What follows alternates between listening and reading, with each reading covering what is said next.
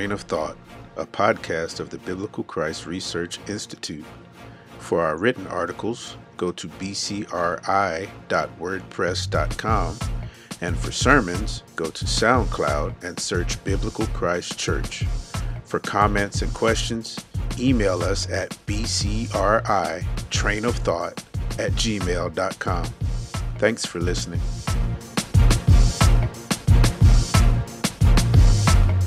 I posted uh, a couple things here. First is a link to the actual thesis, the PDF online, and then I have what is called the rod of caduceus, the two snakes on the pole, as well as the rod of Asclepius, which is not the same as the rod of caduceus. The rod of Asclepius has a single snake on a pole, and then you have the star of life in the emergency medical world is a blue star and uh, there's a picture of that with the rod of Asclepius and the other rod of Asclepius with a single snake on a pole.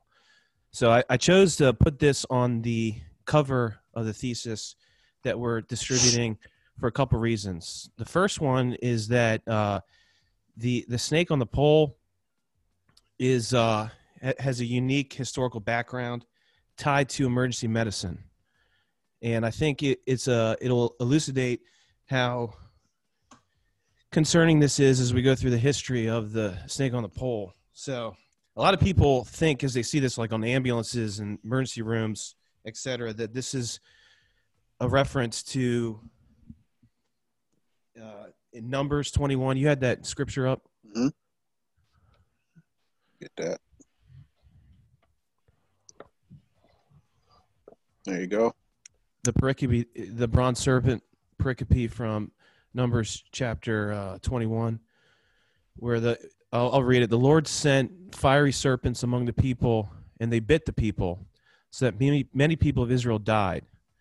So the people came to Moses and said, We have sinned because we have spoken against the Lord and you.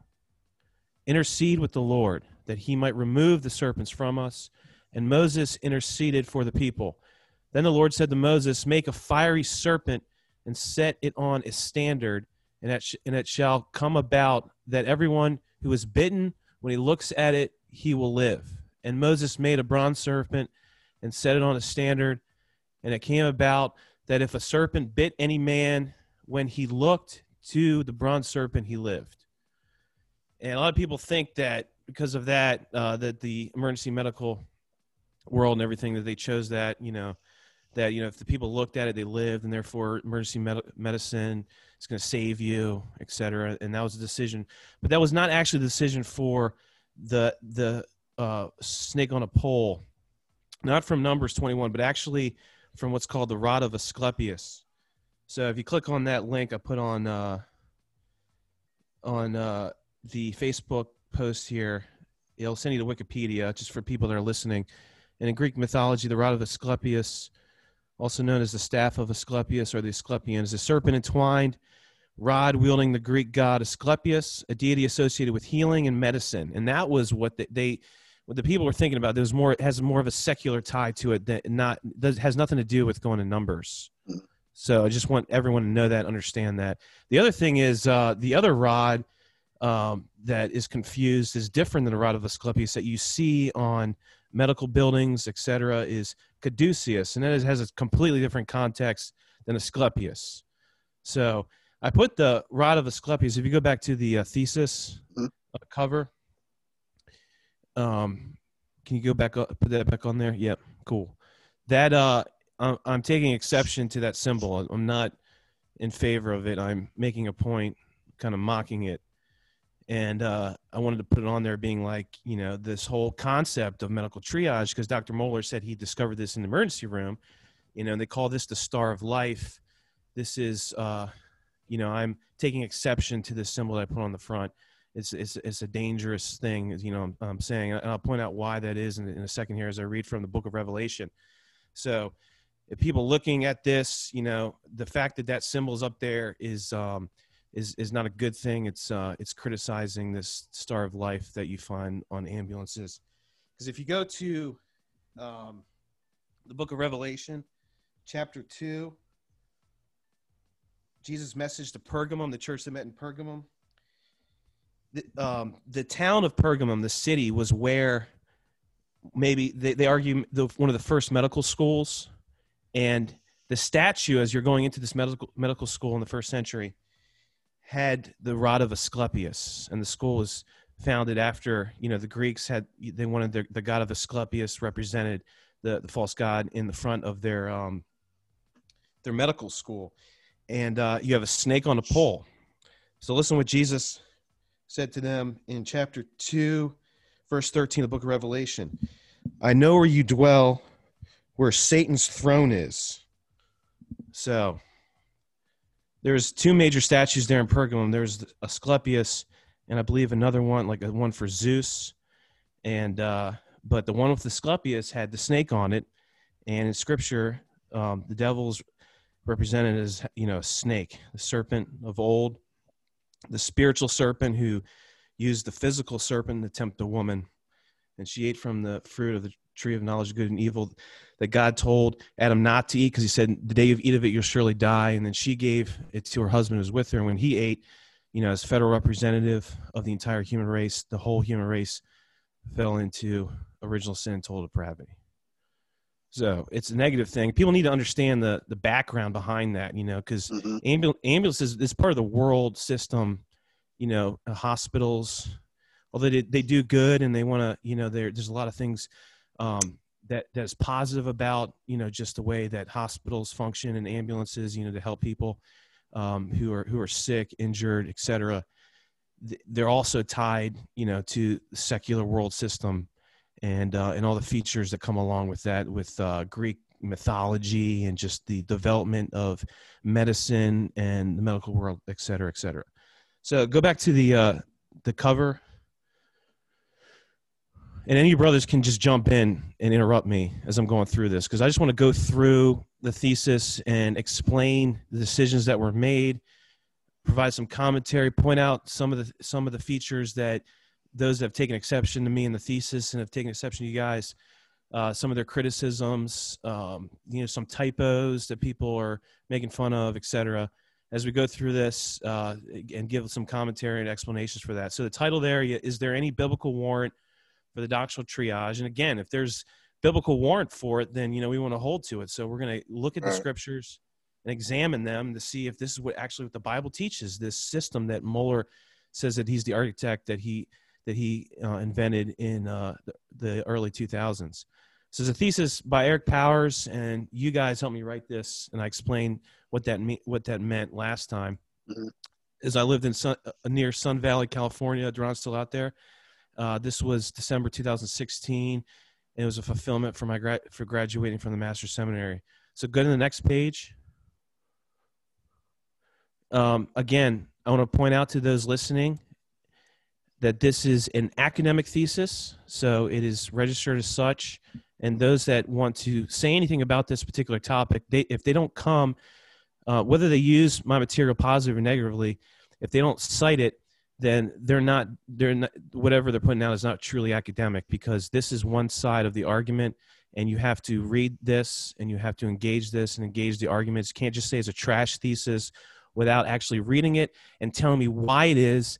You can't say it's false teaching until you give arguments of why. Just just because you're upset that this is attacking Mohler's pseudo unity and and it's and it's uh, just pointing out the fact that you know this whole pseudo unity is uh, is this this thesis is going to interrupt the pseudo unity so presbyterians and and baptists are going to have to kind of look at each other strangely now because uh, no longer um, are they going to agree on second and third tier.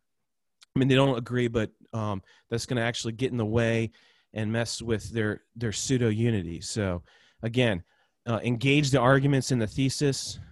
You can't just uh, don't don't just slander it and um, poison the well just by uh, or flooding people with uh, claims that you know it's trash or or it's false teaching when you can't even engage the arguments and explain why. So again, this was copyrighted in 2017 after I graduated, and uh, there's a little uh, clause here for more essays on theology by this author and like-minded writers. You guys visit the Biblical Christ Research Institute and then you have the BCRI link there where all our articles are. Uh, there's another. The next one is a um, a little paragraph that you have to put for uh Oh, he's all- that. Scripture. majority of this, the scriptures in here are from, are are um are uh, uh, quoted from the New American Standard Bible. So there's a copyright for that that you have to put on there. So I got permission uh, from the from the Lockman Foundation, you know, and I you put that on there because I'm using. There's quite a bit of scripture references in here. I think there's like a limit for how many you can actually put in uh, a book or academic paper or Mhm. whatever There without asking yeah. without asking permission. But if you go over that, you got to ask permission. So it just shows you that there's a lot of scripture quotations in this thesis. It's not just you know me going on and on talking about other things. This is uh, you know I quote scripture a lot in this. So go to the next page. Oops. Uh, yeah, there's again the title page here. Go to the next one. Um, this was accepted by the Master's Seminary faculty in partial fulfillment requirements to the degree of Master's Divinity. And there's uh, the advisor that signed his signature. Go to the next page. Um, abstract. So yeah, so in order to like write a thesis like this, you got to present, you know, your abstract, your, you know, what you're saying what it's going to be about and that has to be approved first before you can continue to write. So, again, the concept, the title, you know, is there any biblical warrant for the doctrinal triage? The scripture compartmentalized doctrine into primary, secondary, and tertiary levels of importance. That's the question. The scripture is a question I'm bringing before everybody here. Um, examining what Dr. Mohler put together. Does Scripture, in fact, compartmentalize doctrine into primary, secondary, and tertiary levels of importance? So the following passages will be examined from the Word of God to evaluate if there is any biblical warrant for the doctrinal triage. And these are the pericopes, the sections, the passages that uh, the second chapter, majority of the actual thesis, is actually looking at, because these are the the passages that proponents of doctrinal triage would appeal to and have appealed to to argue the validity of their system. Matthew chapter 15, uh, Matthew chapter 22, uh, 23, Acts chapter 15, 1 Corinthians chapter 3, 1 Corinthians chapter 15, Ephesians chapter 4, and Jude chapter 1. So today, I go on to write, today there are many leading voices in evangelicalism that postulate the doctrinal triage as a hermeneutical principle for scripture. What do you, I mean, would you guys agree with that? If you talk about the guys that had that platform, you know, that uh, like Dr. Mohler and others, would you say that in 2019 20 that, you know, this is these guys, uh, the leading voices in evangelicalism, would you say that they postulate doctrinal triage as a hermeneutical principle? Uh, yeah, I would I would say it, it still happens. I, would say it happens a lot more frequently than it when it when it first started, because of course you know as with any new kind of trend, it has to catch on. Um, unfortunately, this one caught on um, fairly quickly, so now uh, it's to the point now where people use it as a cop out, so that they don't have to engage uh, particular arguments that go against their the pet doctrines that they hold to. So they'll, you know, make statements such as, you know, oh well, you know, that's that's like a secondary or that's a that's a third level doctrine, you know, we don't really have to argue about that. Let's just get along, let's just go along to get along and let's not really find out what the actual truth is about that doctrine. So Yeah, yeah, I, I would I would say that um, it continues to be uh, championed because, like we said on the on the last uh, podcast episode, um, uh, Ort, Ortlund, I, I think his name's Gavin Ortlund, Mhm. part of the part of the, the Gospel Coalition, have written a written a book called uh, what was it uh, Hill, Hills to Die On or something to that something Yeah. to that effect Uh-huh.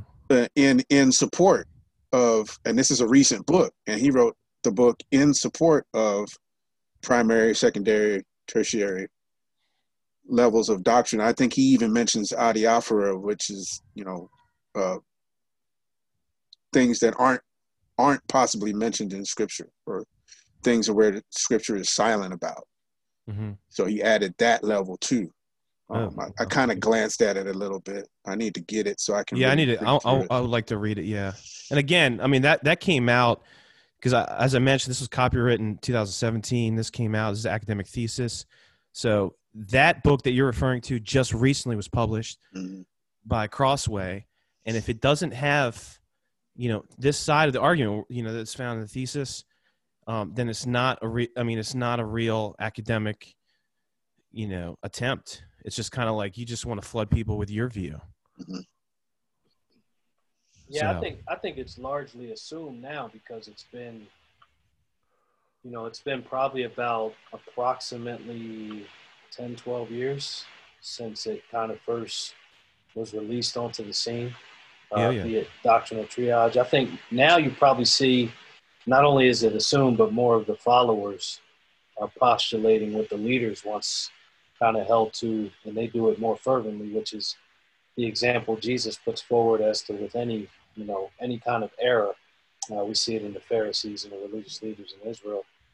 But I, I think you have more of their followers kind of uh, you know, people who hold to the doctrine of triage, even unbeknownst to them as to what points, you know, uh, what points are more important than others. I think, you know, the, the, followers are probably championing this a lot more than the leaders, you know, once did because I think it now has run its course. Uh, but I still think the leaders certainly hold to it and influence that. Um, you know, I think now more so, we've talked about it before. I think because you have doctrinal ignorance, a lot of people are now defending the triage because they don't understand the doctrines that even you know their precious leaders are sorting. Um, mm-hmm. so I think it's a cop out in the other direction. Where you oh, can yeah. hold you can hold to the triage and not have to deal with any of the doctrines. Oh yeah. So I think there's more of that happening. But you know when I'm when I'm opening up this this abstract here, it's it's a very dangerous statement I am actually making because I say today there are many leading voices in evangelicalism that postulate the doctrinal triage, and then here it is as a hermeneutical principle for scripture. So if, if they're actually treating this as as a hermeneutical principle for scripture, and this is not found in the Word of God as a self-attested principle of interpretation, then this is this doctrinal triage. Therefore, when you when you're thinking about interpreting Scripture, it is eisegesis. Mm-hmm. It's reading something foreign into the text and so that's why this is a dangerous statement. That's why this is such an important topic to talk about because if they're wrong and they're treating this as a hermeneutical principle in but how they read the Bible and also how they practice in at their churches and their relationships with other churches, et cetera, et cetera, then they're in the realm of what would be categorized as being pharisaical, adding to the Word of God and reading uh, a system into the Word of God that's that's not justified from the Scripture. So uh, the doctrinal triage is the practice, and this is this is definition of it. It's the practice of prioritizing biblical doctrines according to their individual degree of importance, labeling them as of primary importance, secondary importance, or tertiary importance. However, the doctrinal triage However, is the doctrinal triage a self attested hermeneutical, hermeneutical principle from the Word of God, or has man imposed the triage system upon the Word of God, or like I'm saying, Jesus reading into the text, upon the Word of God to allow for the reader to distinguish which biblical doctrines have more weight and importance than others? And you, as you were bringing up, Chris, can you bring that uh, again? Like you were saying that people were all over the place Oh yeah, um, because uh, originally I was, uh, as I said on the last podcast, originally I was in favor of the triage. Um, I, I, I thought, in my mind, I thought it was helpful uh, for unity. Um, but over time, um, I began to, I don't know what made me research it further, but I started researching it further, and I found a a grid. I can't. I, I looked and looked for it. I don't know if somebody took it down or the website closed down or whatever. But I I looked and looked. But there was a particular site that I went to, and it had a grid showing how each certain like the major denominations like Presbyterians, Lutherans, um, so on and so forth, viewed these tiers. Yeah. And there was pretty much almost full agreement on the primary, almost, not quite. But then when you get to secondary and, and third level or tertiary doctrines, it was all over the place. There wasn't the, the, the problem with the, the tri- and then I came to the realization that the problem with the triage is that they don't even agree on what is actually primary, secondary, and tertiary. There's there's there's disagreement there. So it becomes subjective. The reader now gets to determine through the system what the, how they feel, Right. and, and or, or what their denomination dictates right. what is what is secondary, what is tertiary, and so and, and if and- you can't if you can't agree there, then there's no real unity. Yeah, exactly. And but this is what this is allowing for. That's why this Mhm. is becoming a hermeneutical principle because you're um, churches are constructing their doctrinal statements, you know, the, what they believe and how they practice in their um, philosophy of ministry based on what they feel is primary, secondary, and tertiary, and they everyone kind of differs. And and what I'm going to bring up is Duran and I actually heard in class one professor. I'm not going to use his name because I don't want to embarrass him, but he said the doctrine of imputation is 15th tier, 15th importance. I'm gonna go. I'm gonna go on. Yeah, hold, hold on a second. Listen to this. I'm sorry. What? Yeah, yeah. I'm about. I'm about to explain this in a second. D- does uh, next paragraph? Does the doctrinal triage compartmentalize the truth in a way that the Bible does not? Question. What are the criteria for determining which doctrines are primary, secondary, tertiary? Question. You see the logical flow of even how I'm writing my abstract Mhm. as we're even talking about it. This is very thought. You know that this was well thought through. This was bounced off other people. You know, it's I'm not um, pontificating, just jumping around all the place. This is as a logical thought for, uh, and so that that's for all those uh, fellows that would call it a trash thesis when when they haven't even told me why. But anyway, is the doctrinal triage an emotional appeal to unity without explicit biblical support, and therefore a pseudo unity? These are these are questions that we need to ask. There's nothing wrong with asking these questions. Does the doctrinal triage allow for ecumenical unity, or does it cultivate a unity that uh, Christ commands his people to pursue? So again, that's a that's a very I mean that's a it's an honest question.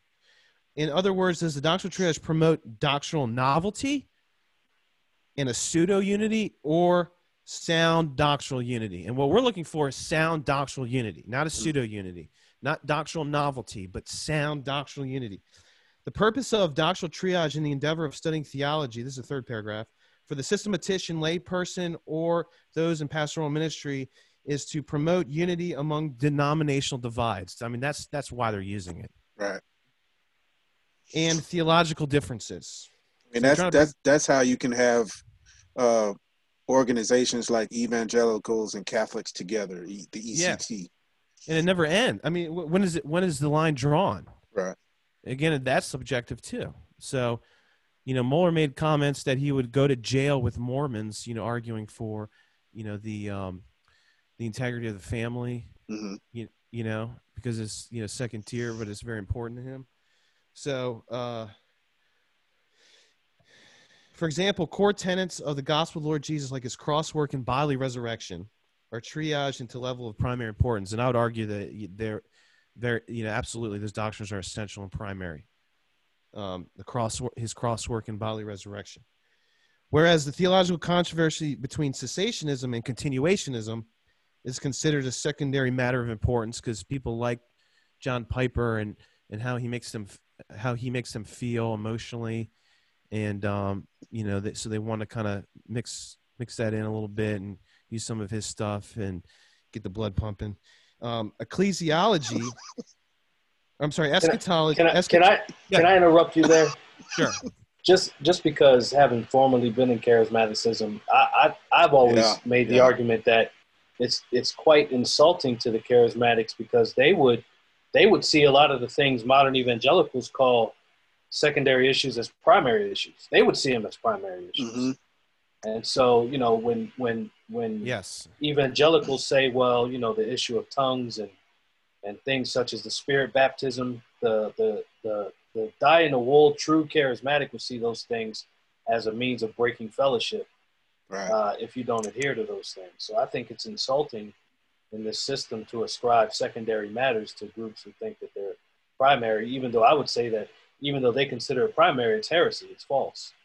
But but to say to dismiss it and say that what they believe is secondary when they're ascribing to what they believe is primary, uh, I think it's insensitive and dishonest as well. and that, that points back to this, what Eric was saying, the subjective nature of this Right. um this triage. Right. Mm-hmm. Go Oh, ahead, yeah. brother. No, I mean that's that's true. So like, you have other people like that aren't as ecumenical that you know that are kind of um, making this whole modern evangelicalism look like uh, a joke, and you know, and those are those are those are heretics. You know, the the charismatics. You know, but um, so I, I actually I bring up this argument a lot when I'm talking to people. It's it's it's those who are ecumenical like this that are actually worse off than people that are are actually deceived. You know, so some people might disagree with me on that, but you, you'll find out when you stand before God. So, uh, for example, 10, cor- 10, 10 tenets of the gospel Lord Jesus, crosswork by the resurrection, are triage into level of primary importance, whe- whereas theological controversy between cessationism and continuationism is considered a secondary matter of importance. Eschatology is often considered to be a tertiary matter of importance, third tier. And certainly third tier in, in Mohler's um, construct. But some people, like even that would hold the doctrinal triage, would say, no, eschatology is definitely primary. It's very important. And so the, everyone differs from that. But it's the guys that are like, like Dever and Mohler that have rubbed, rubbed shoulders with John MacArthur. Uh, Mohler was the one who said it. Uh, well, actually, MacArthur made a comment at one of his conferences that every self-respecting Calvinist is a premillennialist. Mhm. So MacArthur wouldn't have made that comment if he didn't feel very strongly about his positions of eschatology, which I'm in agreement with uh, Dr. MacArthur. So he made that comment, and that made a lot of Calvinists upset because majority of Calvinists today are uh, amillennial or postmillennial. Post-millennial. Yep. So that really stirred up a, lot, a, a big controversy. This was like uh, I think it's two, Shepherd's Conference 2007 or 2008, whenever that was. They said that, and I, at the end of my thesis, I bring up um, a sermon that was preached by uh, Dever, who heard that, and he obviously got upset. Um, and so he's going through the Book of Revelation as he gets to the passage about the Millennial Kingdom. He he says, and it's quote at the end of this thesis. We'll go over that when we get there, but just to point it out real quick, he said, anyone leading their congregation in a particular view of the millennium if they're a pastor and they're leading their congregation to have a doctrinal statement, a particular view of the millennium, he says if if the pastor does that, that pastor's in sin. so, because hey, to, to interrupt you, didn't didn't uh, Paul the apostle to the Gentiles begin to teach eschatology within three weeks of being in Thessalonica? wow, I mean that's a good point. Uh, we're just we're just gonna leave that there. All right. Well, and, Yes. and we're gonna we have a lot of that we need to talk about when we get to eschatology here. Um, I, uh, the author goes on to write, however, in doctrinal triage, the ultimate criteria for triage is subjective to the reader of the scripture, whereas the reader, or I'm sorry, where the reader is the authority to distinguish the authorial intent of doctrinal importance. Hmm. And that's where you have elements of postmodernism because uh, we're supposed to read the Bible like we'd read any any other book in in this sense in this sense that we're interested in drawing out the author's intended meaning we don't as the reader we don't get to um, say that we're the authority to interpret it however we want and that's a major problem in evangelicalism as you got traces of postmodernism getting in there and you didn't interpret that right. Well how did i interpret it? Well you didn't interpret the way that i wanted you to interpret. Why? Because you're interpreting this because you think that you're the authority and you get to dictate um, the author's intended meaning. But Mhm. God had the human authors to write down what God wanted in the scriptures, and that's the authorial intent that we, as exegetes, are to draw from the author's um, intended meaning. We're not to interpret the Bible however we want to interpret based on um, our creed or our culture or uh, p- passages that we don't like, you know, et cetera, et cetera. So we are to be exegetes, draw out the author's intended meaning. We're not to be postmodern and employ features from the secular world where where the reader is the one who gets to interpret the scripture however the reader wants. And so that's the problem that I'm pointing out here. So if it's you, you even you, you admitted, Chris, that there's so many different people, so many different denominations that are is subjective what they feel is second, third, you know, fifteenth tier, which I'm going to talk about in a second. Um, that you know, so the reader is acting like the authority. And listen, the elders of the Lord's church don't get to do this either, Right. because it's their church, and and and, and that they um, put together their doctrinal statement. This is really important because the correct view of ecclesiastical leadership, according to the Apostle Paul, is elder rule, not congregational rule, elder led, where you vote in your vote in your elders, but elder rule. And the authority is not intrinsic in the man that holds the position of elder, as he clearly points out in the epistle to Titus. The authority is in the doctrine. So if the elders are deviating from the doc from true apostolic doctrine, um, they are disqualifying themselves. But a lot of evangelicals just follow men like, you know, whatever the elder says, we're supposed to follow them. Well, that's antithetical to what the Bible teaches. The, the elders are, um, are constrained to the principles from the Word of God, from exegesis of the Word of God. And when they deviate away from that, people are not to follow them. And that is a major problem. It's causing a lot of mess here because they, they put these people up in, the, in these positions of leadership, and whatever they say goes. And they just follow them to do whatever they want you know but he point, points out to titus as titus is going to crete and he's setting up elders. He points out the authority is in in the word not in the man. And I, actually i want to read that real quick because this is really important. And i think it is related to what we're talking about. That's uh, titus chapter 3 no titus chapter 2 and uh, titus was not the the pastor of crete he was an apostolic delegate Timothy was not the pastor of Ephesus. He was an apostolic delegate sent by the apostle Paul to that church to, to set things in order. So we got uh, Titus chapter 2, the beginning of the context, verse 1. But as for you, speak the things which are fitting for sound doctrine. And now you go to the bottom of the context. Verse 15. He goes over a lot of things, and then you go to verse 15. These things speak and exhort and reprove with all authority. Let no one disregard you. The authority is not in Titus. The authority is him speaking the things which are fitting for sound doctrine, apostolic doctrine. So everyone just wants to follow the elders and trusting, you know, that they're going to lead them. Well, you need to examine them according to what the Bible teaches of qualifications for elders and the parameters set. And so um, God also has things that protect the elders. That's clearly laid out in uh, in uh, First Timothy chapter five. And so there's certain rules they have to follow. But when the elders um, become like Pharisees and they deviate away from the Word of God, then uh, you're you're in sin for actually following them. I don't care what anyone says. I don't care what their doctrinal statement says, et cetera, et cetera. We're to be exegetes, drawing out the author's intended meaning. A true church is not a church because someone just sent it was sent out by an institution or someone popular in evangelicalism. A true church is a true church if it is carrying the torch of apostolic doctrine, sound doctrine from the New Testament. And so we don't get to um, mess around with the author's intended meaning. There's the Brother, authority. Can I, yeah, can I say ahead. something there? I'm sorry. Yeah. And also, uh, it's something that you've said in the, in the past. I can't recall if you said it on the podcast yet, but uh, they're also not to formulate doctrine.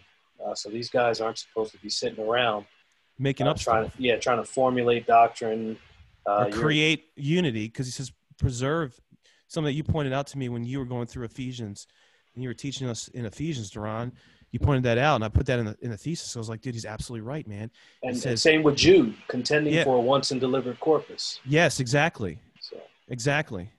Um, one hundred All right, just just quick, go back where you were talking about how the the permeation of postmodern postmodernism into Yes, church. Uh, you see that especially in small groups when people break up into small groups, and what does this mean to you? and yeah, and and the question is asked, well, well, so they read a text of of scripture, and then they say, well, it means to me, it means, or I think it means this. And then they stop and they let people marinate for a minute and then they go, well, what does it mean to you? And then you get 15 different answers. Yeah, that's. I mean, that's that's exactly what we would uh, we would say is is the the wrong thing to do. because look, dude. I mean, the Bible is not choose your own adventure books that we had as kids growing up. You know, oh man, you, you, you do you get in the car and pay if you get in the car, turn to page five. Uh, if you don't get in the car, turn to page ten. It's not open theism. It's not postmodernism. So that's why people are doing that. You know, in the circle and uh, you know as uh, tuesday night when they they break up into small groups the church and the houses and stuff we all went through it. And you're kind of just like you know people are just saying the darndest things. Um, they should have a show about you know people say that say the kids because everyone's just you know whatever it whatever the, the passage they think the passage means to them. And so why why are the guys that are taking exception to me writing this why are they not listening to what i'm saying Okay, why are they? You know, you you all are not interested in exegesis. If you were interested in exegesis, then you would be backing this. Well, part because, I'm, I'm gonna tell you, I'm gonna tell you part of the reason is because to them you're a peon. So they think they're elite. Uh, they're they're part of the evangelical elite, and they think they're elite. And so they're like, "Who is this Eric Powers guy? He doesn't know what he's talking about." And so they just automatically dismiss you because to you you don't you don't carry any value. You don't you're not important. So um, in, a, in a word they're triaging me. Basically. Yeah we said that on the first we said that on the when we begin the introduction to this in the episode eric uh, before before you came on we were talking about the triage chris and i. And we were saying an effective triage and doctrine is you're going you're going to triage men. And um, and if so, your fraternity and if your fraternity is triaging men, then you're most likely going to uh, accept this position and approach doctrine this way. Absolutely. The, the, celebrity, the celebrity culture makes it easy for men to be triaged. This is Absolutely. this is why I always encourage small pastors, uh, pastors. That's not small pastors. Pastors of small churches to shot at me. yeah, it might be. It might be, I'm Mike. Small. but it's it. That's why I always try to encourage the pastors of these small churches, where it's ten people, twenty people, thirty. You know, just just remain faithful. You know, and don't feel like because you're not speaking at a conference, you're not invited to conferences, and you don't have these big guest speakers coming to your church, and you're not writing all these books that are New York Times bestsellers that somehow you're not doing what you're supposed to do. If you're being faithful to the rightly to the right dividing of the word of God, you're doing what you're supposed to do. Keep doing that. Don't don't right. worry about this celebrity culture. Exactly. Um, I, am gonna say yeah, go I, ahead. I, I, agree. You know that they think that, uh, but I think that they don't really believe it. Hmm. And, I'll, and I'll tell you why. Because uh, if they've read it, they're going to have to wrestle with the fact is this true or is this not true? Does the scripture lay this out or it doesn't? So they're, they're being dishonest and they're, they're lying to themselves and lying to others if they say they're faithful and they care about God's word. They can dismiss a person all they want, but they cannot dismiss God's word. And so if in here it's laid out the way God's word is laid out, then guess what? They're in trouble. And so, so this reality, this isn't a popularity contest. This is about making Christ's name known and fighting for truth and contending for the truth and the faith and, and, and drawing others to, to fight for truth and contend for the faith. And so we, we aren't in competition with them. So whether they think that we are peons, I really don't care actually. Um, and so in that sense, uh, and I'm not dismissing because I think a lot of them do believe that and think that way. A lot of people follow people simply because of celebrity status, not because they're standing for truth. And so, um, and, and, on that side, there's many that do have large platforms that are standing for truth. And, and I know you're not saying that. I, I also want to just say something too is that um, a lot of these people that that uh, abide by triage um, are just simply following uh, what a man says. They do not have firsthand convictions. And so you're saying, why has it become so popular? Because it's easy to be lazy. It's, it's easy to just follow a man than to stand for truth and fight for truth. And so these people aren't fighting for truth. They're fighting for, for themselves, defending themselves, defending men, defending family members that are in false cults and false uh, doctrine. And so the, the fact of the matter is, is that they're not really standing for truth or fighting for truth. They're just mm-hmm. following men that they a- adhere to. And I say mm-hmm. that because if, if they follow truth and these men deviated, then they would leave these men. And, yeah. and the, the deeper issue is that so many people follow these men because they believe they were saved by these men.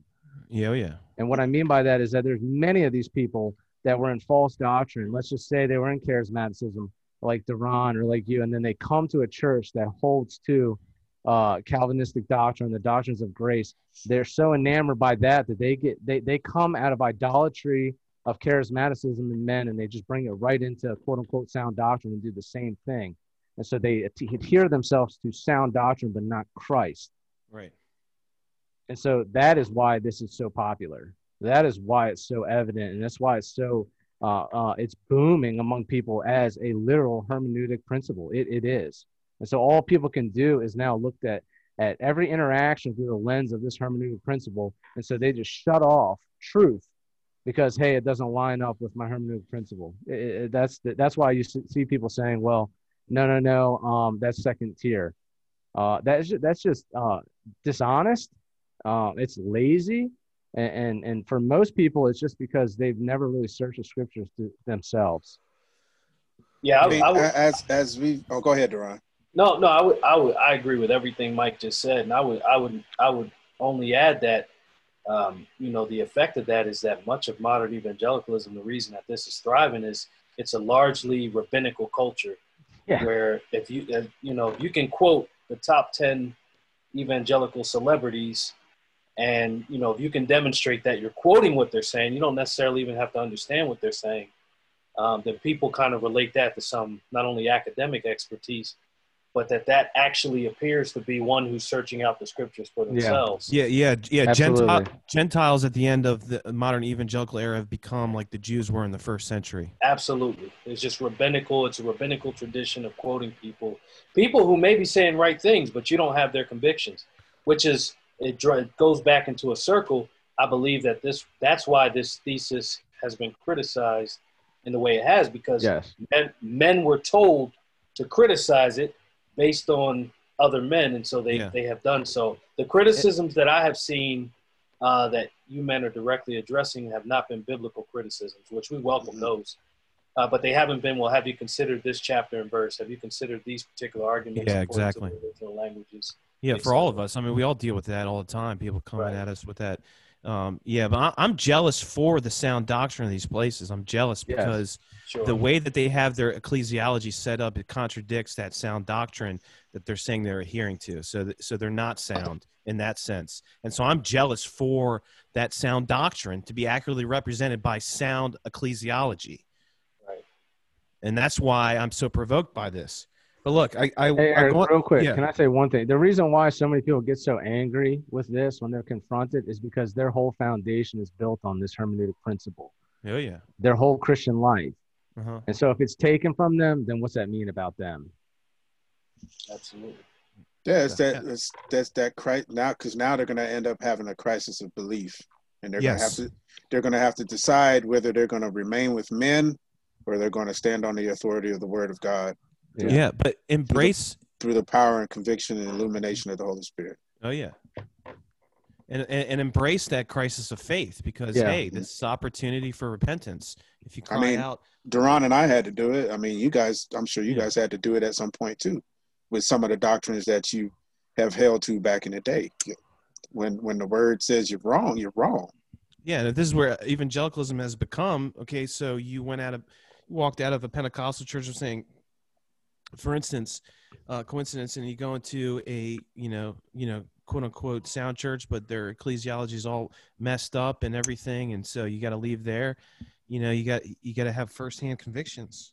So yeah. look, mm-hmm. uh, here's the thing though. So, however, in doctrinal triage, you bring up the screen again. All right. Uh, in uh, doctrinal triage, at the end of um, paragraph three, last uh, couple clauses here or sentences. However, in the doctrinal triage, the ultimate criteria for triage is subjective to the reader of the scripture, where the reader is the authority to distinguish the authorial intent of doctrinal importance, making it subject to change and scientific consensus. So it comes to scientific consensus where men, you know, th- this you know, this is an evolution, so we can go back and forth. And uh, this is the case because Scripture does not specify or catalog catalog doctrine as primary, secondary, or tertiary in level of importance. Um, and actually, there was a professor that said the doctrine of um, of imputation was a fifteenth tier. I skipped that sentence.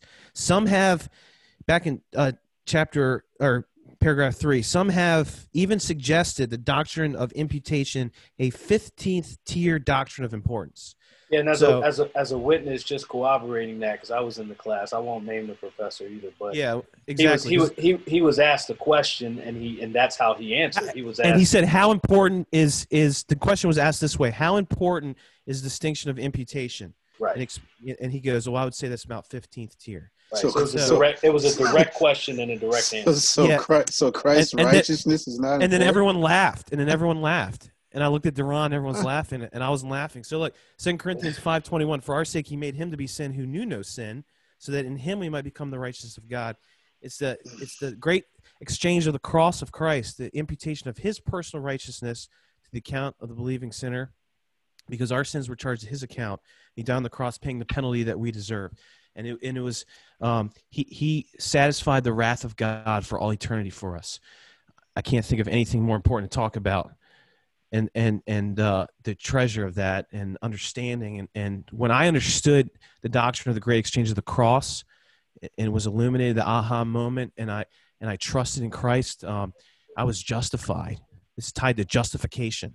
That happened Absolutely. to me. That happened to me. Second Corinthians 5:21 I I heard I heard that and I heard about imputation and the great exchange of the cross. And I believed and I trusted in Christ's personal righteousness alone, his cross work, and his resurrection from the dead for my justification. I remember that moment. At that moment, uh, like aha, it was like I understood the gospel. I was like, oh, I get it now, and and and I, you know, and I trusted in the person of Christ alone. At that moment in my life, I was justified mm-hmm. because because before that, I, I was I was regenerated. Regeneration precedes comes before um, faith and justification. But I believed because God gave me a new heart. And I, I remember very, very clearly understanding imputation. And then I felt the, the, the, the freedom and the peace that I had w- when that happened in my life. I felt kind of like uh, um, Christian from Pilgrim's Progress, where the, the burden came off his back. I, mm-hmm. I literally, you know, the, the peace that I had at that moment what you just described, nobody would ever say out of their mouth. You'd have the audacity to say that that's 15 tier, mm-hmm. and nobody would laugh at that unless they were laughing out of just mere shock. Well, that uh, understands um, the imputation yeah. of Christ. I don't care what anyone says; it's yeah, not laughable. Th- there were some brethren out of the um, the brethren yeah. movement, the brethren movement, and people that Charles Spurgeon took exception to. Um, the guy that, that they coined who invented dispensationalism, um, uh, uh, Nelson Darby.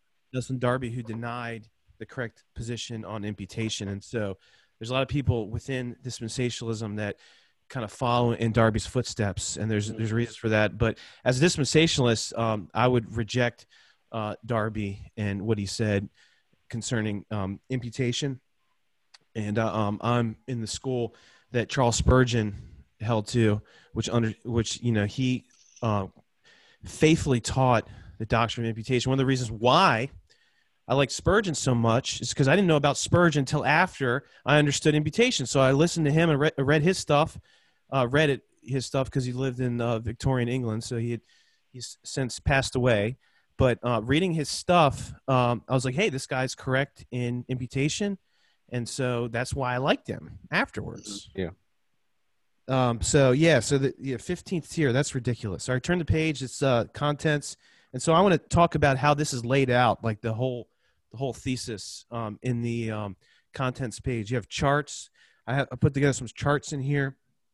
Um, so I have a list of the charts, and then they're found later in the in the thesis. List of abbreviations, glossary, some terms that people might not be familiar with. I defined in the beginning, and that's how you kind of write a thesis you know point out for people and that's why i wrote this in such a way that so anyone can read this everything's clearly laid out and defined etc cetera, etc cetera. so there's an introduction to the topic and then i have three chapters here. The, the first one is the historical development of triage. So we're talking about historical theology there. Origin in secularism, origin in evangelicalism. So I trace both, kind of like um, kind of like how now shall we li- then live? I hope i qu- quoted that correctly by francis schaeffer. He goes through like these two like these two um, developments you know the secular world and then also what was happening in the church. Mm-hmm. and so i learned that from him and watching that pr- that program that series which is an excellent series that i recommend to people. Um, so i learned it's, this on from, youtube isn't it?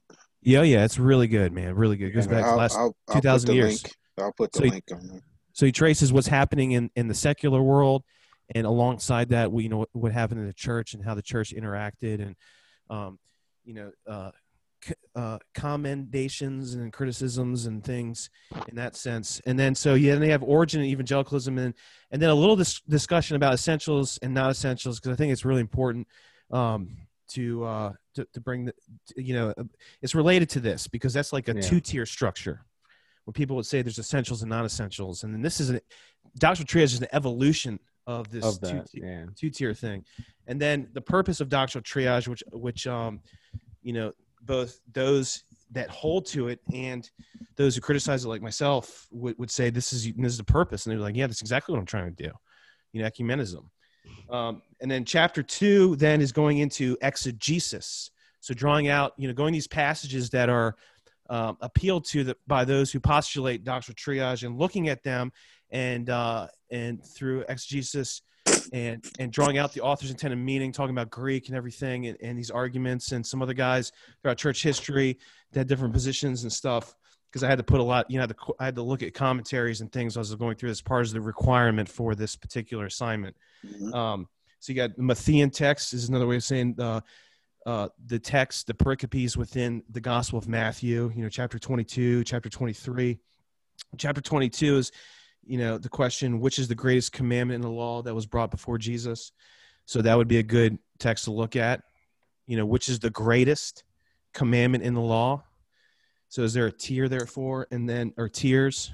And then you have weightier provisions of the law, weightier. So weightier would suggest um, importance or degrees of importance. And then Acts 15 28 is, is another one necessary things, what's necessary for the church, and therefore what's not necessary. That, that's a good one. And then, and then you have Pauline text, which is epistles of Paul. So foundation and building, you know, with doctrine, First Corinthians 3, and then First Corinthians 13, the greatest of these is love, the greatest. You know, so is that talking about uh, some things more important than others? And then um, of first importance. This that's the main text that they appeal to, 1 Corinthians chapter 15, of first importance. And going to the Greek, actually finding that um, is something very interesting there. Um, is it dative or is it genitive? So how is it translated? There was a decision made by the translators to make it look as if uh, to make it look different than it actually is. And then uh, unity of the faith. Uh, John was talking about chapter four of Ephesians. Mm-hmm you know what does true unity look like and what is it based upon? And then jude 3 and so those uh, he actually brings up jude 3 when he's defining this in his books albert mohler he's like i'm contending for the faith that was once for all handed down to the saints. And so he appeals to that with he's saying this is the way you do that with doctrinal triage. And then finally uh, chapter 3 is systematic theology.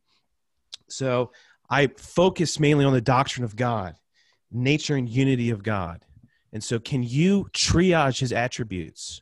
Hmm. Um, and so that's uh, a question that we look at. And so, you know, people do that all the time. You know, they isolate one from yeah. the other and they just present God and they make a caricature of God because they talk a lot about his holiness and his love, or right. vice versa, or vice versa. And um, which which attributes are more important than others? Can we say that when we're talking about God? Uh, I don't think mm-hmm. so and then uh, and then the conclusion you know going through all this and all these discussions you know this is the conclusion i came to. Is there any biblical warrant for the doctrinal triage? And, that, and then the answer to that question uh, it comes in uh, the conclusion. And then i have an appendix because i want to look at implications for ecclesiology uh, the philosophy of ministry and then appendix b. And i was running out of time because i because uh, i could write as many appendix as i could because there's there's a page limit to this. But beyond that you can add appendix appendices um, I hope appendix How do you, what's the plural way of saying appendix? Uh, appendices. appendices. Appendices. Thank you. You're welcome. My, my mind's my mind's moving faster than my mouth. Go ahead. Can I can I add something here? You know, even even even the, the the criticisms and you know we, we have we have some listeners today and I I'm so thankful for them. But I I certainly want to encourage their hearts and encourage them that you know a lot of people who take exception with what has been written in this thesis jump to Appendix A. And in their minds they jump to the implications for their ministries without looking at the arguments as to how we've arrived there. Yeah exactly. um, so i you know I, I would caution our dear brothers and sisters who are listening who may be hearing about this for the first time that you can't jump there. You can't deal with implications before you deal with the proper interpretation and the arguments. Um, yeah. so a lot of people will go about calling this trash and trying to be dismissive about it because they they don't they neglect to actually look at the arguments themselves. Yeah, no no one's really refuted the claims or looked at them and said the arguments. No. you know, another another issue is the fact that we live in a society, we live in what is called the TL semicolon DR society. That means too long semicolon didn't read. yeah. D- DHT don't have time. Right. That, that's, yeah, the, that's the type of society that we is, live in today, where people just want to have knee jerk reactions and emotional responses, and and this permeates even into societal issues that we're having today. People just don't want to take the time to do the yeah. research and, and, and dig so, and do yeah. the homework to discover the actual truth. They'd rather so, just uh, make their uh, emotions and opinions the authority. Yeah, that's totally correct. And so I want to I want to take those people by the hand and I want to I want to walk them through this because uh, yeah, that's, this why, that's a, why we're doing this. Yeah, yeah. This is very it's a it's entertaining. There's some sarcasm in here. There's some sardonic comments. There's things that are just going to blow your mind and that you didn't think about, but there's other things that you did think about and you felt very strongly about. And so we're going through this, and um, and this is something that's exciting and very important as we brought as we brought up before. You know, this is uh, because is it, have people use this as a hermeneutical principle. If, if if they have and they are doing it now and it's not attested from the word of god they're in serious trouble and you are also in serious trouble if you are using this as a hermeneutical principle if it's not self-attested from the word of god. So this is something that you know when someone comes up to you and, and, and tries to argue how important it is to get a new roof on your house or to get life insurance and and and, and those things people get real you know give them their attention and everything. But so, what about what about standing before god and going over these features and then hearing um, you know things that, right. that you could they could have uh, had opportunity. Um, you know, I'm just saying that hypothetically. If you just stop uh, for a uh, minute. So real, real, real quick, I got a question in the comment section for you, Eric. Oh yeah. Uh-huh. Uh, it says, could it be that those who are critical of your work think that they have arrived and are rooted and grounded in what they have studied and you are a young kid in their eyes and are trying to correct them? Um, I, I certainly, I certainly yeah, believe, I certainly, I certainly believe that that uh, that that could definitely be someone's problem who's older than I am and taking taking exception to me. Well, I get um, that myself. So. Oh yeah, yeah, because um, you, uh, we don't want to talk about people's ages because some people get a little sensitive about that. But as I point as I pointed out, when when some people were taking exception was in seminary, ah. and they were saying you're, they were saying you're young and all the rest. Um, you know, at that time when when this was happening, yeah, I looked the guy in the eye and said, you know, uh, sir, um, I'm actually the same age our Lord was when he when he hung on the cross and died for my sins. Oh, that was savage. and now now I'm now I'm much older than that, so. You know, and one of Oh, go ahead, brother. I'm sorry. I just when when when's the time? When's the age that you actually listen to somebody? You know. Um, and so uh, let's just say I'm less less than sixty. well, well, when they when yeah. when when when when uh, when Paul told Timothy not to let them despise his youth, he was what late maybe late thirties. Yeah, you know, early forties. Yeah, but, so. but, but but I want to I want to brother I just want to add. But, that, but, that's a good that's a good question because that's that's an excellent yeah. question. That's definitely a feature of how people act in modern evangelicalism. Was it Josiah started reigning when he was eight, right? I think he was eight, nine, yeah, something like that. Because so. if someone's someone's holding the sound doctrine, the Word of God is timeless and not. Uh, there's no rank or riverbank. Correct. Uh, and and there's there's no age limit. Um, you know, it, it has to do with uh, uh regeneration, mm-hmm. and that's why I told Nicodemus, "You must be born again." And he was he was an old older man, and you had this younger guy talking to Nicodemus, and so Nicodemus is like, "How can these things be?" And so Jesus is saying, Your whole life was wrapped up in your fraternity. You got to start all over again, and you can't do it by yourself. Only God can bring that about. That's a, that's that's a scary thing for older people to hear. Right, brother. This this also this should not be lost on people that you know with all the events going on and um, with respect to the quote unquote pandemic and closures, a lot of people are now beginning to argue for the essentiality of certain businesses, uh, of certain churches. Yes. And what what's not lost on me is that they're lam- they're lament uh, they have a lamentation about the triage in society but to me, if you're going to argue that the church is essential, yeah. you probably want to begin to argue that all of her doctrines are essential with the yeah, There's that. There's that. But you, you see what has happened in this year with triage. Right.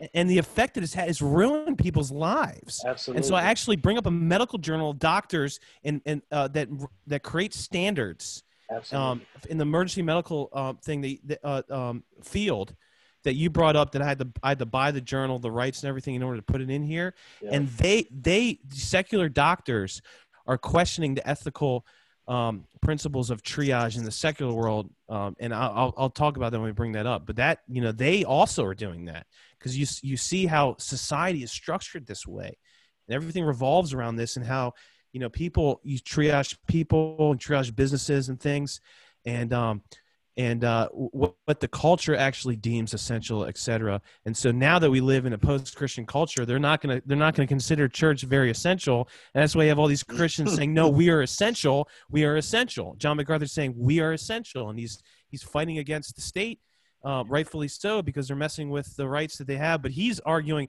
we are essential, um, and so Christians need to think about this and and look at this thing because uh, look at what has happened in the last several months.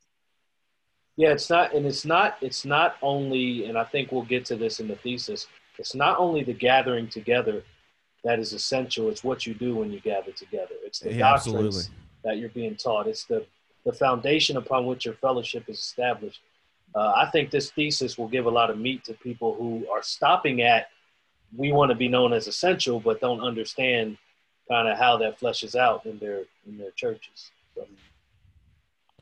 Um, one person here on um, that listening in said Spurgeon started preaching as a late teen.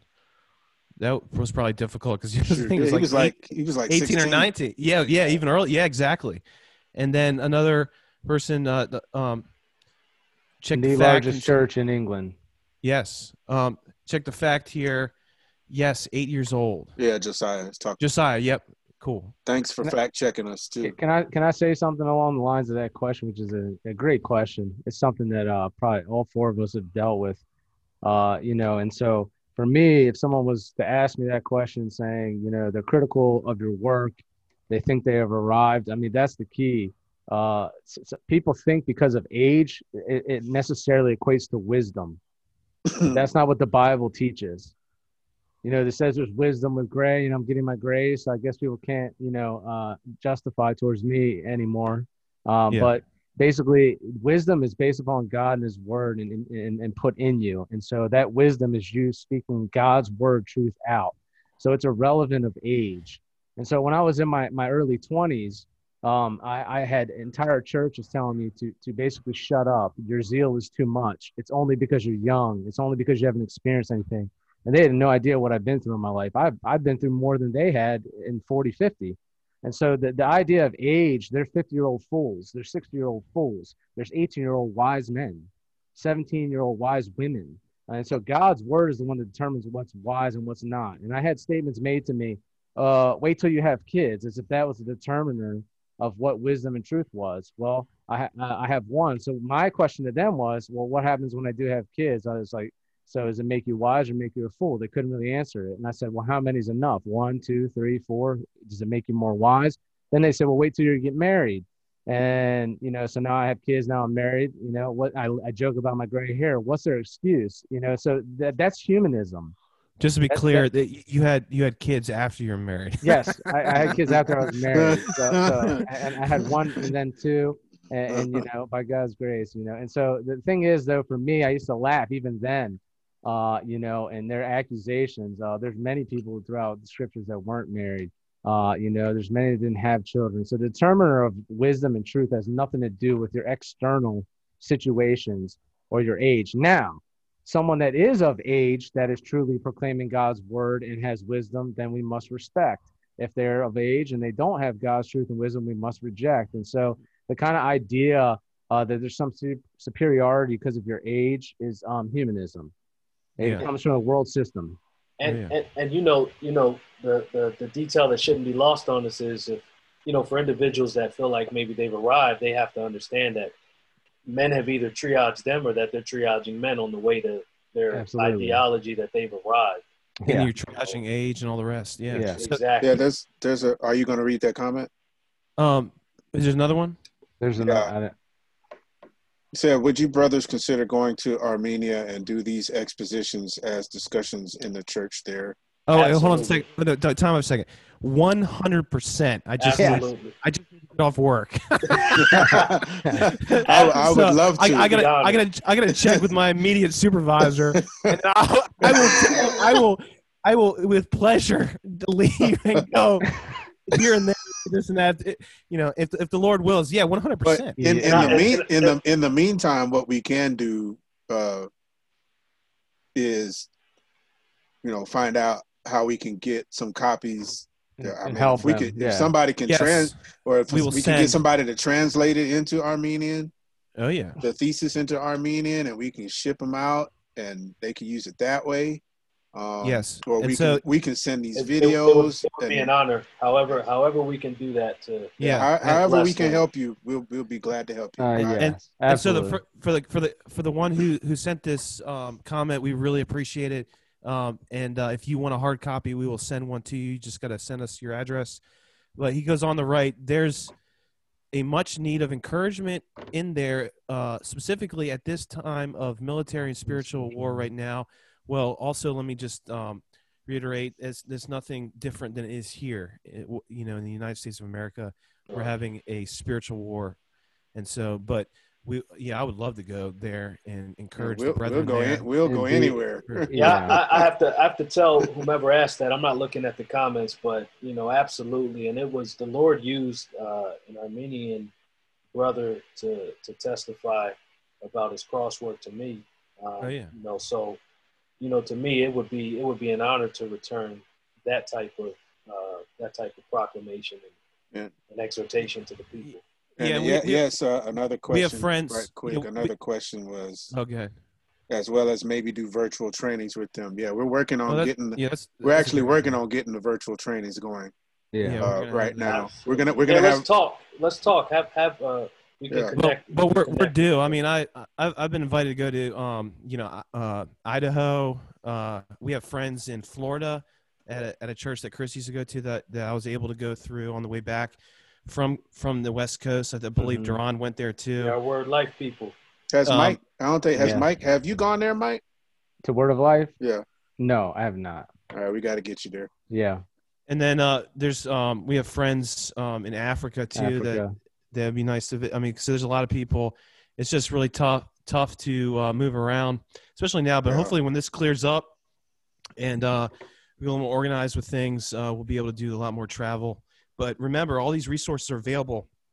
The Biblical Christ Research Institute, the um, WordPress has all the articles, and you can click on uh, the thesis is on there you know if you click on it's going to show the the star of life. And again i'm taking exception to the star to that star. It's not the star of life it's what they call it.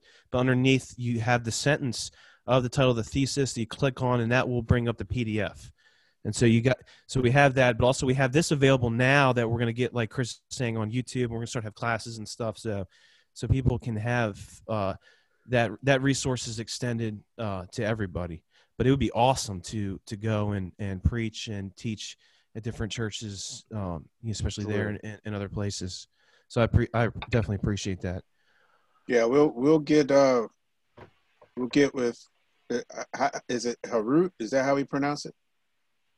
Yeah. Yes. Yeah, we'll we'll get we'll get with you and uh whatever you need and get you whatever you need, brother. Yeah. So we got we got about 15 more minutes. Mm-hmm. Um so let's just get get back to let's go to turn the page uh the V five um, charts. Roman numeral Roman numeral five. Back up one. Just go back one. No. Yeah, there we go. The chart. So chart chart one is found on page twelve, and you don't have to turn there yet because we'll get there. But I just want to point out the charts are here. Uh, summary. The first one, chart one, is summary of Al Mohler's three-tier structure of doctrine. So I drew it because I was provoked and I wanted to draw an inverted triangle to show how he's, he's making you know doctrine. You know the the, the triangle is flipped. So right. the of the triangle is the one that's less important. Um, and then chart two is this guy Meldenius, who was Lutheran, and he came up with the uh, distinction between essentials and non-essentials and uh, and I have his chart, his list of what he thought was mm-hmm. essential and non-essential. He came after Martin Luther in the Reformation. He was Lutheran, uh, page 15. But it's interesting when you read Meldenius's chart. Everything that he says is essential is found in the Word of God, and everything that's not essential is just what pastors and theologians were saying at the time. This is interesting, and that's that's where you trace that that concept, essential, non-essential. I need to bring that up because that that was part and parcel to this discussion because uh, I'm arguing that that doctrinal th- uh, triage is an evolution from that. And then finally, the, the final chart is context of First Corinthians. Is a really good chart. Even if you're teaching through First Corinthians, you can use it as a great resource. Um, correction of the vision in the church. So I'm tracing, um, I'm tracing the, uh, you know, the word, you know, schisma and what does it mean to divide and, and all that stuff uh, in, on page 38. Now, if you go to the list of abbreviate, wait, yeah, list of abbreviations, I believe is the next page um, mm-hmm. in order to write this thesis. Um, that that's that's the first one. The Annals of Emergency Medicine and International Journal was the one that I'm that I'm showing where these doc these doctors from um, the emergency medical or medicine world are actually questioning uh, triage and the implications of. And they go through the history of triage. So I learned a lot about the history of where it came from, the Napoleonic Wars through this journal and it's an excellent uh, description of that. And so I quote, I actually own the, uh, I, I, own the, um, I own a copy of the journal, and then I had that request and pay for rights to put that in here, uh, to quote it. But uh, it's definitely helpful for the argument as you're tracing the historical development of this thing, and then. All the other ones are, you know, Jets is in here. Uh, Journal of Evangelical Theological Society is one of them. Uh, MacArthur New Testament Commentary is in here. I, I point out what MacArthur wrote in uh, so, in some of the Matthean texts. So it'll be interesting yeah. for those um, that like MacArthur. You know, if this was brought before him, what would he say? And then uh, Tyndale New Testament comments. I had put a bunch of commentaries in here. Um, and then turn the page is the glossary. So these are some terms that are found in the thesis that may or may not be familiar to people. And so whenever I saw, if you turn the page to uh, Roman numeral number seven, um, you'll see a glossary of terms in Roman numeral number. Oh, yeah, there we go. Wait, is it up? Yeah. And so whenever I saw a big word when I was reading uh, any um, book or anything, I had to go to the dictionary and look it up. So I'm kind of helping people out uh, if they don't know some of these concepts and as such. Because, like I'm saying, anyone can read this. And so, for anyone listening in, if there, you ever see a big word like that in anything that you're reading in a newspaper or any book or anything, and you don't know what it is, just stop and look it up. Look it up. Yeah. yeah. So you got a glossary here. The first one's amalgamate. That means to blend and combine into an incorporated whole. Then the Christocentric hermeneutic, which is a hermeneutical principle that's not a self that's not self attested from the Word of God, but it, it it sounds really good because it's it's Christocentric hermeneutic. And this is something that's very popular. Master Seminary wrote uh, against uh, quite a bit, and it was brought up when I was there. But anyway, it's an interpretational principle that seeks to show the significance of every text in the Old Testament New Testament is the work and person of Christ. For example, like you know when the axe floats to the, the axe head floats to the, to the surface of the water in the Old Testament, um, they argue well that that represents Jesus being raised from the dead. That would be an example of the Christocentric hermeneutic. And uh, like stuff like that. So it sounds really good because his name's in it. Um, and there's lots of typology and features in the Old Testament. Yeah, absolutely. Um, yeah, there is. As an overarching hermeneutical principle like that, so everything like even like the axe head rising to the surface, um, that's representing him being raised from the dead. Um, I don't think that's what that is representing there. And then uh, divines is a term that was used in the Reformation, refer- referring to people that held cler- cler- clerical offices, clerical offices. Clerical. Yeah. Um, hapax legomenon is an interesting term, and this helps me in some of my argumentation as I'm looking at exegesis, drawing out the author's intended meaning. So, hapax legomena is an item found only once in a body of literature. So, so some of the words in Greek that are found in the New Testament are hapax legomena because they're not found anywhere else. So it's very challenging to develop an entire system based off a hapax legomena when you can't appeal to other scriptures, um, at, you know, etc. So that's an interesting term, and it's helpful to understand what that is. Inclusio is an development uh, figure, a literary tactic that brackets a textual unit and typically marks that unit's theme by means of repeated elements. And then you have the the next three terms are important for understanding what we're actually talking about and what's happening in emergency medicine and what these doctors are actually uh, criticizing or um, questioning the ethical implications. First one's macro allocation to plan the uh, distribution of resources concerning public health policies at a large level. It has to do with resources that are available macro allocations, distributing resources at a large level. And then there's micro allocation to select which individuals receive scarce, scarce or insufficient healthcare resources. And so triage is wrapped up into that. You know, who are you going to um, distribute these resources to? And, and even in our society, and if things get really bad, there's going to be macro and micro allocation of resources yeah. in this country. Mm-hmm. And that's why a lot of people are interested in um, um, you know population control. What happens when we run out of resources? Well you know let's tier the population. So elderly people let's get rid of them first because they're going to take up some of the food and resources. Um I, I believe abortion is a form of that too. Yeah. A population control you know. It is. Who was, who was the woman who started the whole thing? Margaret, margaret sanger. sanger she wanted to wipe out the African American uh, ethnicities. Eugenics. She wanted to, She said that she wanted to wipe out African American ethnicities in the United States. Am I wrong or am I right? You are correct. Absolutely right. Correct. And that's and that's tied to the Democrat Party, and you can't take that away from the Democrats. So that's why that that's why um, MacArthur makes those comments. Like, you know, you cannot be.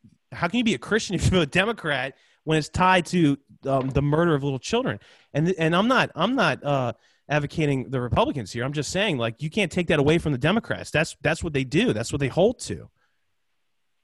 And it's tied to how they triage uh, the world and their surroundings, micro and macro allocation, but also racism and all the rest. Yeah. And then finally, you have triage to sort according to quality. Triage means to sort according to quality. That's what the word means. And I go over the etymology in the French language where it comes from in the Napoleonic Wars, where we first see this uh, this concept developing. So, so I think and, that, and that goes back to what I what I was uh, what I came to the conclusion about when you asked me about how I came to discover that the triage was wrong. The implication of this word triage is that some some it's not just doctrine because doctrine comes from the word of God so if you have primary, secondary, tertiary doctrine, then that same value gets attributed to passages in the Word of God, where some passages in the Word of God are more important than others. So you have yeah. primary, secondary, and tertiary passages, and and exactly. this is why people will read. It's part of the reason why people ignore the Old Testament. It's part of the reason why people ignore certain parts of the New Testament, because it doesn't have value in their uh, triage system. And that's just a dangerous thing to do because all of God's word is valuable and all of God's word is, is, is of equal importance. Yeah. None of it should be neglected. Exactly. And that's what we're fighting for. So I think this is, uh, I mean, we got like a few more minutes. Uh, we can open up for like um, some, some uh, closing thoughts and everything. But I would like to go go next time. we'll just start on on one, and we'll work our way through this. It's mm-hmm. going to be entertaining, and we're going to see a lot of stuff in here. Um, there's going to be some comedy, but also some serious things happening, and I think it'd be good because uh, it, it's good to go through this and explain and talk about Napoleonic Wars and talk about the Reformation and uh, and just exercise uh, these features according to historic theology, biblical theology, and systematic theology, and kind of the way that we kind of need to be looking at all these things in that sense. And uh, I think it'd be a help. I mean, regardless of what we're actually, we're, I mean, this is very important for us to tackle this issue and arrive at the correct conclusion. But this is also kind of like a template for how we should really approach kind of every discussion, you know, doctrine and all the rest, and, and what people are saying today and what people you know said throughout the, the Victorian era and then the and then the, the Puritans and the Reformation and the medieval period, the patristic age and the apostolic apostolic age we have the New Testament. And so as we're, as we're working through these things, um, the historical discussion um, with you know historical theology and then the biblical discussion, uh, exegesis drawing out from the author's intent meaning, um, looking at the Greek, you know, because we're, we're spending a lot of time in the New Testament with this. Um, and then uh, the New Testament was written; the original autographs were written in Greek, and then um, and then systematic theology, um, looking about looking at first, starting with first things, uh, you know, looking at the doctrine of God and bibliology. So really, this is an exercise of of protecting and um, defending sound biblical hermeneutics, yeah. Scripture's self-attested principles of interpretation, the literal, grammatical, historical, geographical hermeneutic. All right. Did Duran or Mike, do you have any closing comments before I close it out?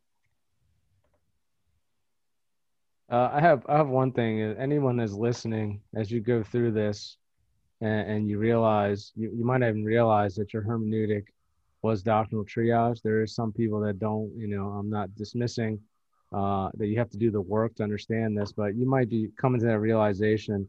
Uh, and, and if you are, uh, don't don't be discouraged.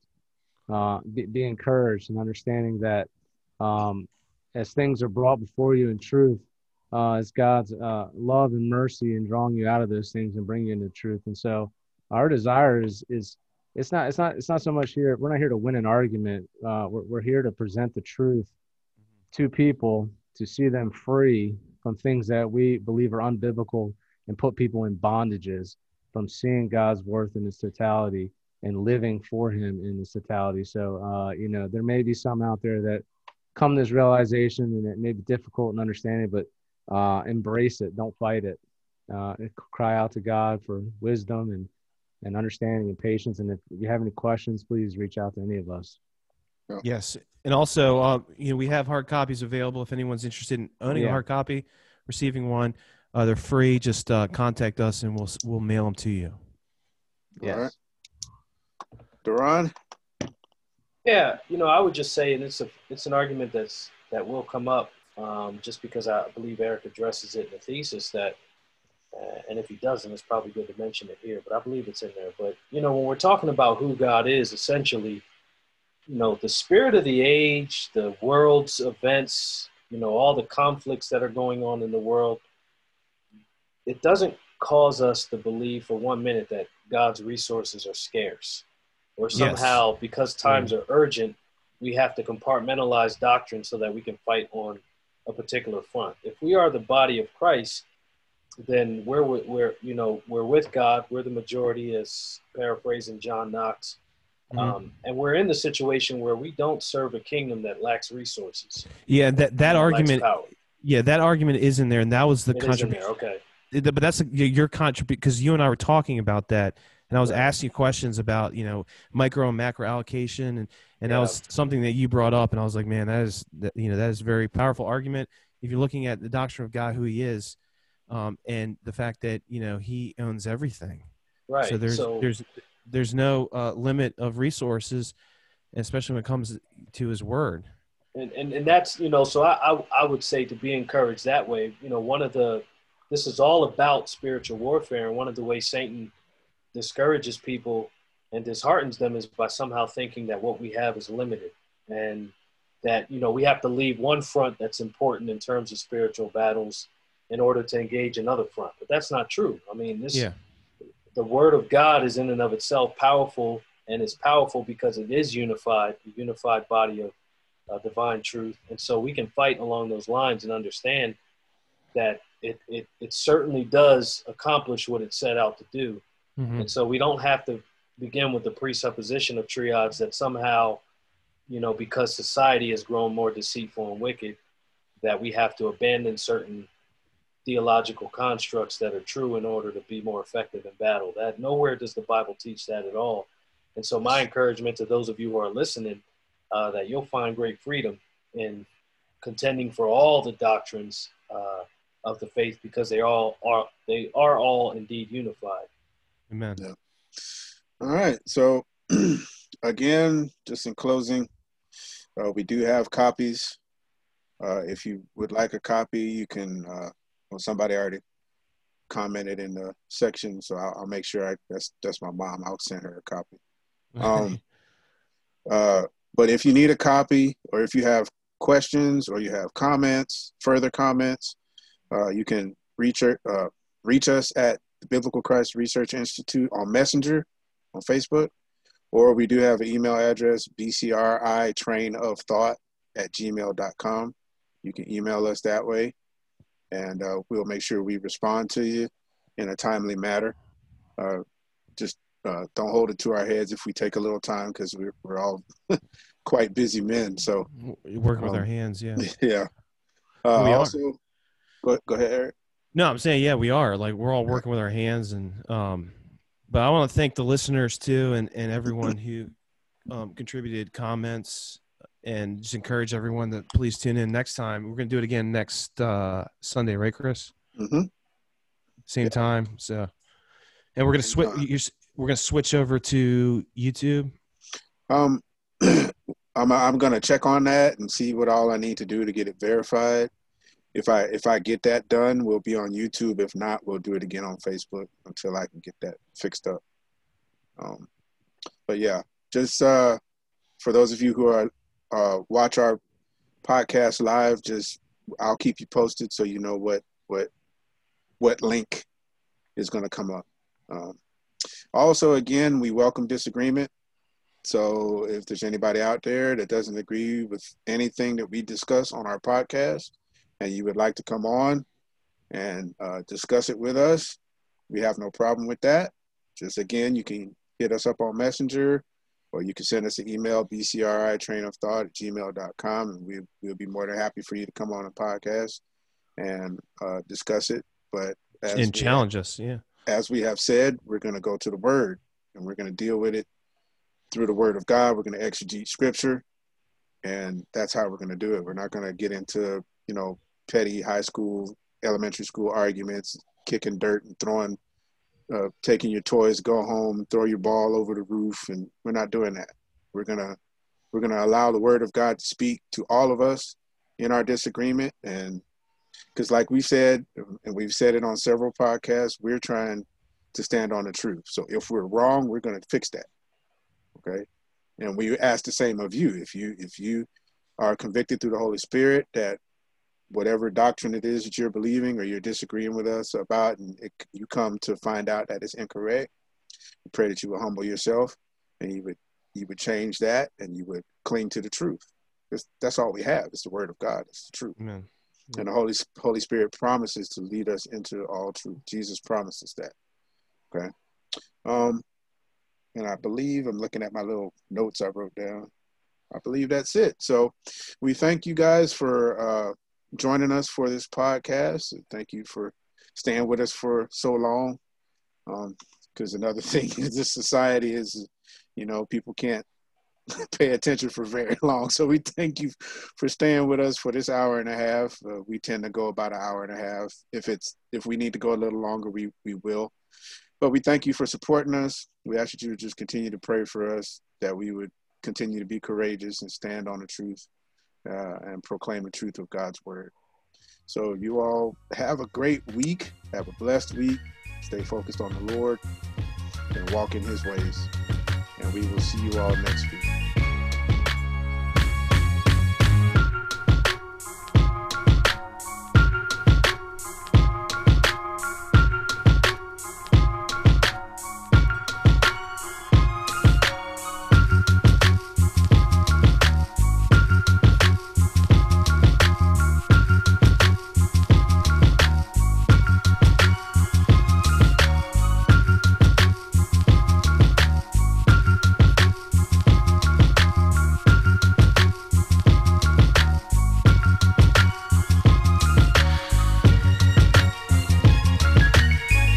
This has been Train of Thought, a podcast of the Biblical Christ Research Institute.